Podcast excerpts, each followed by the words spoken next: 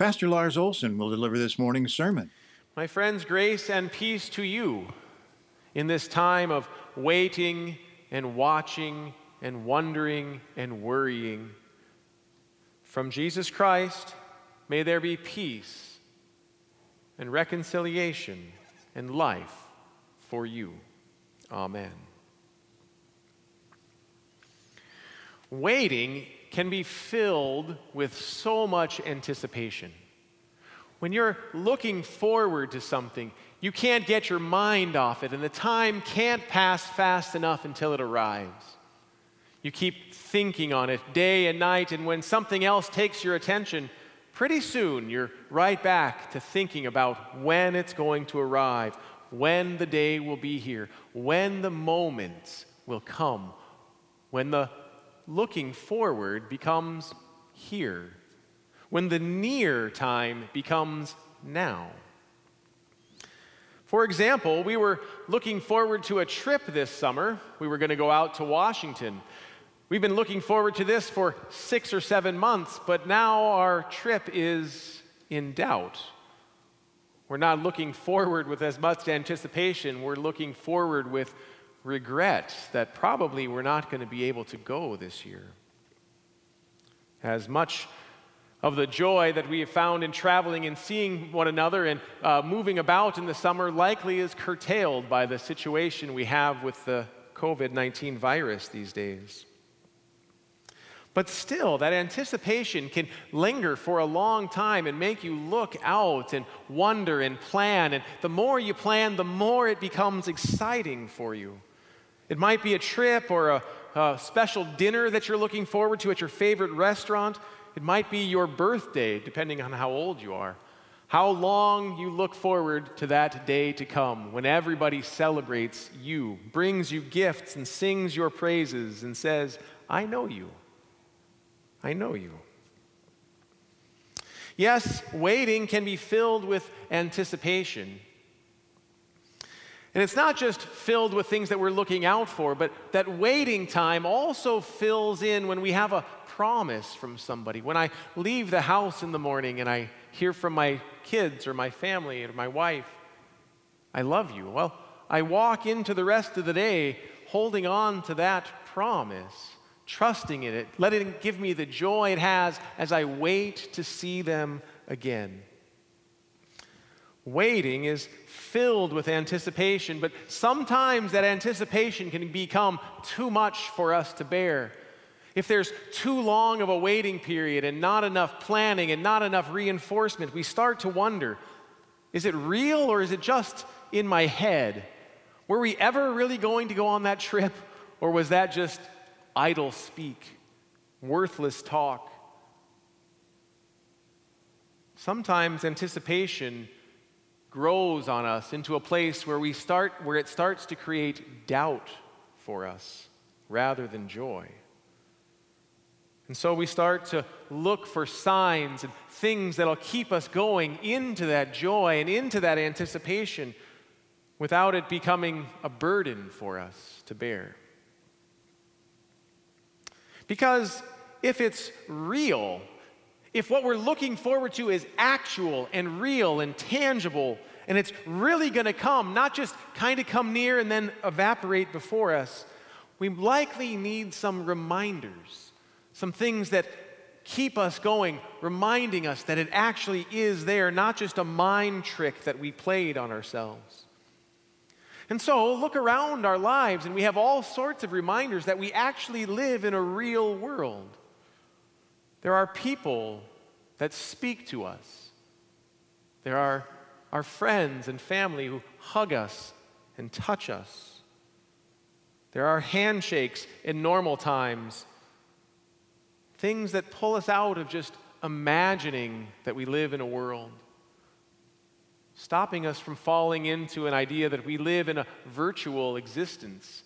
Maybe we're just a collection of photons in somebody else's computer screen. And when Jesus comes with his disciples to the Last Supper, he has been waiting and anticipating this moment for a long time. He's been telling them that it is coming. He's been planning and preparing for it. He's been dragging them along the way right into this moment when he can celebrate this meal with them so that he can give them something real. Not just something imagined, not just an idea, but real, tangible, touchable. Himself, his body, and his blood. He's been waiting for this moment, not so he could tell his disciples how bad they were, but so that he could celebrate with them. This is a party, after all. It's a festival, and he's gathered his disciples there with him, and they're drinking and eating. But they also have to know what else is real in the world that their betrayal is going to come that they are going to deny their Lord in just a few hours. That in a real, real sense, they sin against him, turn him over to the authorities, run from him in his hour of need. And they need to know that this is real so they really understand what this celebration, what this party is all about. It's all about Jesus celebrating with his disciples, his sinners gathered around so that he could give himself to them, to the people that sin directly against him. Just as Elias talked about, giving them his last will and testament, telling them that when he dies, this is what he wants them to have, that he gave himself to them for the forgiveness of their sin. There is nothing more real than that.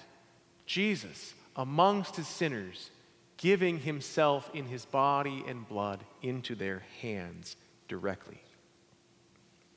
Yes, Jesus had been waiting a long time for this moment. They've been pushing it back and pushing it back, trying to keep Jesus away from his death. But here it was, standing right there, looking at him in the face, real as anything. And this is where he turns around and gives himself over. This is what he's been waiting for, preparing for, anticipating. This is what has given him joy and excitement. This is his ministry in the world. And here is the time to give himself to those who would sin against him. So he celebrates with them. He celebrates this festival. He has a party. He eats and drinks. He is real right there with him, present. But the party gets interrupted because that's what sinners do. They make it all about themselves. Each one of them going down saying, No, no, not me. I would never betray you. I would never deny you rather than hearing His word and listening to His promise and living in the anticipation that they would be forgiven, they want to cast it off, push it aside, make it not quite so real. A little more out there, perhaps. A little more virtual might be a little more comfortable for them. But lo and behold, Jesus doesn't allow it. You will betray me. You will betray me. You will deny me. And here I am, giving myself to you to forgive you of this before it comes. Now, I know this is an odd way for us to celebrate Maundy, Thursday, and the Lord's Supper, his last supper with his disciples amongst his sinners. Because normally we would want to be here celebrating this party, giving Christ to you in his body and his blood with the promise of forgiveness attached. But as it is, we are here to celebrate this not in person, not in a real sense, but in a virtual world. Now, I don't want to get too far down the rabbit hole of how we can do communion virtually and how we can't. Many have been going down this path in the last few weeks as we struggle to understand how to do ministry, how to give Holy Week to people in this time. But I'll just say this no matter how close we might feel through the television screen, We are still distant and scattered and isolated from one another. And so the party that Jesus wants to have with us still seems to be not quite as real as it needs to be for us to truly receive the joy of being with Him and being together, His sinners gathered around. What we have now is a picture on a screen and a recorded voice and bringing you a good word for this time with great music and good liturgy. But we all know it's not quite the same, right? We'd all rather be here together, touching, talking, being real with one another. But this is what we have for now. And this is what we have to look forward to. In this time when the party can resume, when the celebration can come back, when Jesus calls us back together to celebrate in his presence, in the presence of one another, where we can receive his body and blood and be reminded that the promise is real, not virtual. Now, over the last five weeks, we've been having our first communion class. We started in person, and then we had to move into a virtual world. Zoom has really helped us with these things. And while it's been a good class and we've gotten to see each other, I've noticed that the students by Zoom are just hungry to be with one another. They miss school, they said last night. Can you believe that? They miss school. We said, remember that next year when you get back into school and you're me saying, oh, why am I in school every day? The joy of just being together is something that we are thirsting for and looking for.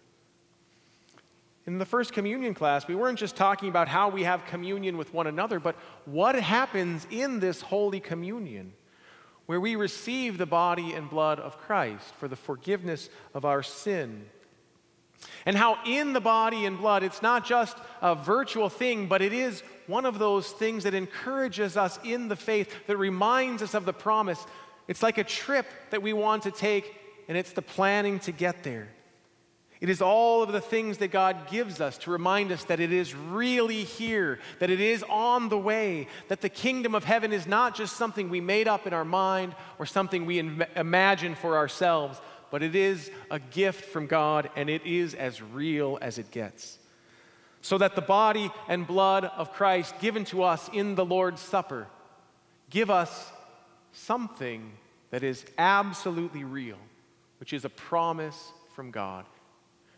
And as we learn, a promise from God is as good as the thing is now. It is here when God says it.